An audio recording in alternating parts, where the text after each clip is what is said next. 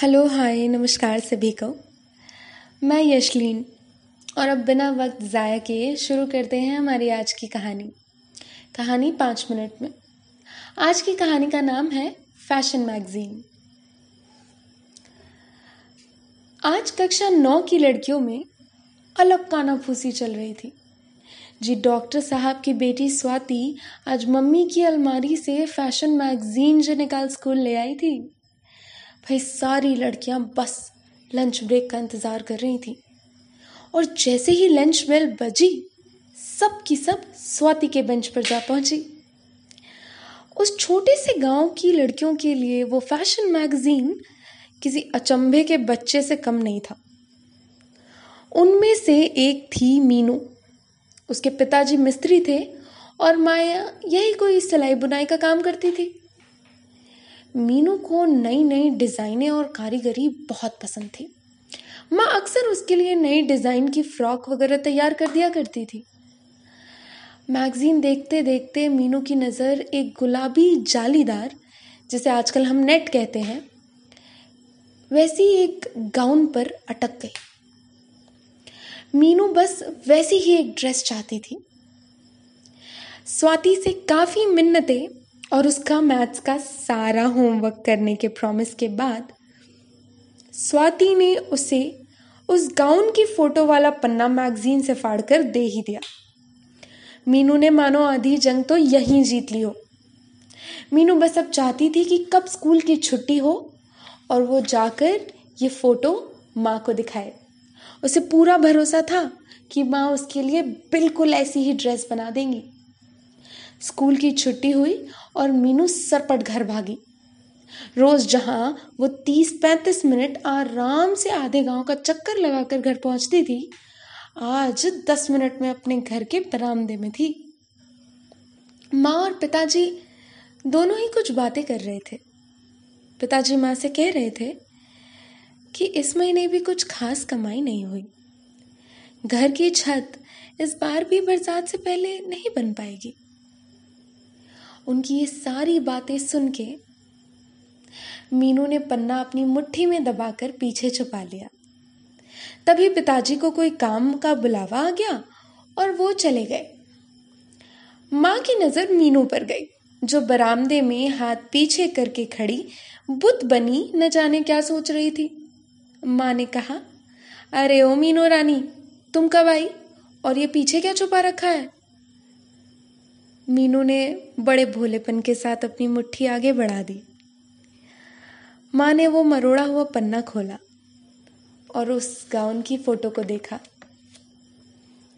मीनू ने बड़ी सरलता से माँ की ओर देखते हुए कहा, मेरे पास तो कितनी नई फिराकें पड़ी है ना माँ। मुझे कुछ नहीं चाहिए। और ये फ़ोटो तो मैं बस यूँ ही ले आई थी। माँ मुस्कुराई और कमरे में गई। और एक हल्की गुलाबी रंग की साड़ी लेकर आई। उन्होंने कहा, देख तो मीनू, जाली वाला कपड़ा तो नहीं है, पर तू कहे तो इस कपड़े की ये फ़ोटो जैसी फ्रॉक बना दो? बस फिर क्या था, मीनू खुशी से माँ से लिपट गई।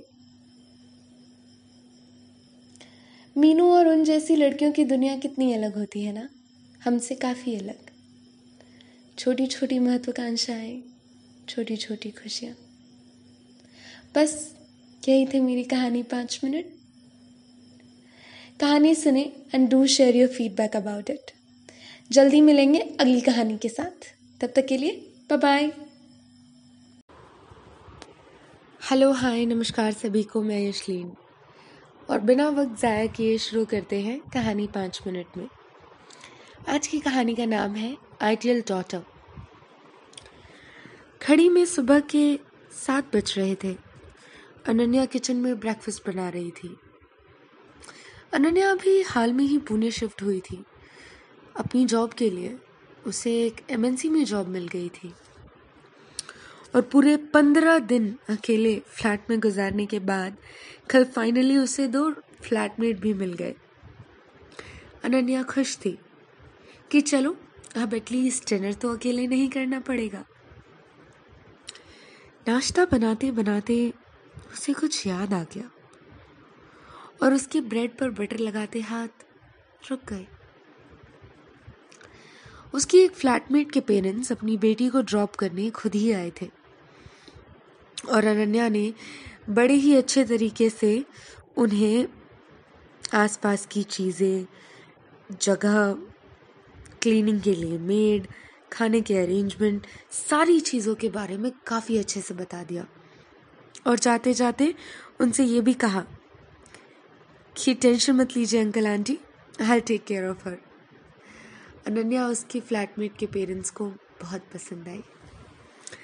लास्ट नाइट डिनर टेबल पे उसकी, उस फ्लैटमेट ने उसे बताया कि अनन्या तो उसके पेरेंट्स के लिए आइडियल डॉटर है।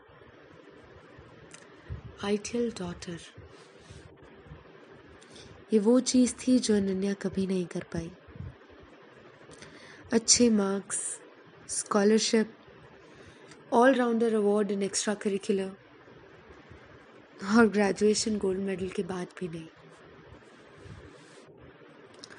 हाँ किचन में खड़ी अनन्या सोच रही थी कि उसके सारे फ्रेंड्स के पेरेंट्स के लिए अनन्या एक आइडल बेटी है। फिर उसके माँ बाप के लिए अनन्या क्यों नहीं बन पाई आइडियल डॉटर उसे याद आया कि लॉकडाउन में जब वो घर पर थी तो एक बार अपनी छोटी बहन अनाया से एक आर्ग्यूमेंट पे उसने सुना था, तू करती ही क्या है? तूने किया ही क्या है आज तक? जिस पर अनन्या ने जवाब दिया था, अनाया तुम हर बार ऐसा क्यों करती हो? हर बार जब मैं घर आती हूँ, मुझे नीचा क्यों दिखाती हो? और अनाया बोली, तुम मत आया करो ना घर। हम तो नहीं बुलाते। अनन्या किचन में खड़ी थी। ब्रेकफास्ट अभी भी नहीं बना था। और उसकी आँखें नम थी। एक फ़ोन ने उसका ध्यान तोड़ा। कॉल उसके कैब ड्राइवर की थी। ऑफ़िस से कैब आ चुकी थी। अनन्या ने चेहरा ठीक किया, ऑफ़िस बैग उठाया और निकल गई। पर कुछ तो था जो अनन्या को इस कोविड रिस्क में भी एक अनजान शहर में आना ज़्यादा सही लगा। बस यही थी कहानी पाँच मिनट में। कमेंट सेक्शन में ज़रूर बताइएगा कहानी कैसी लगी। Thank you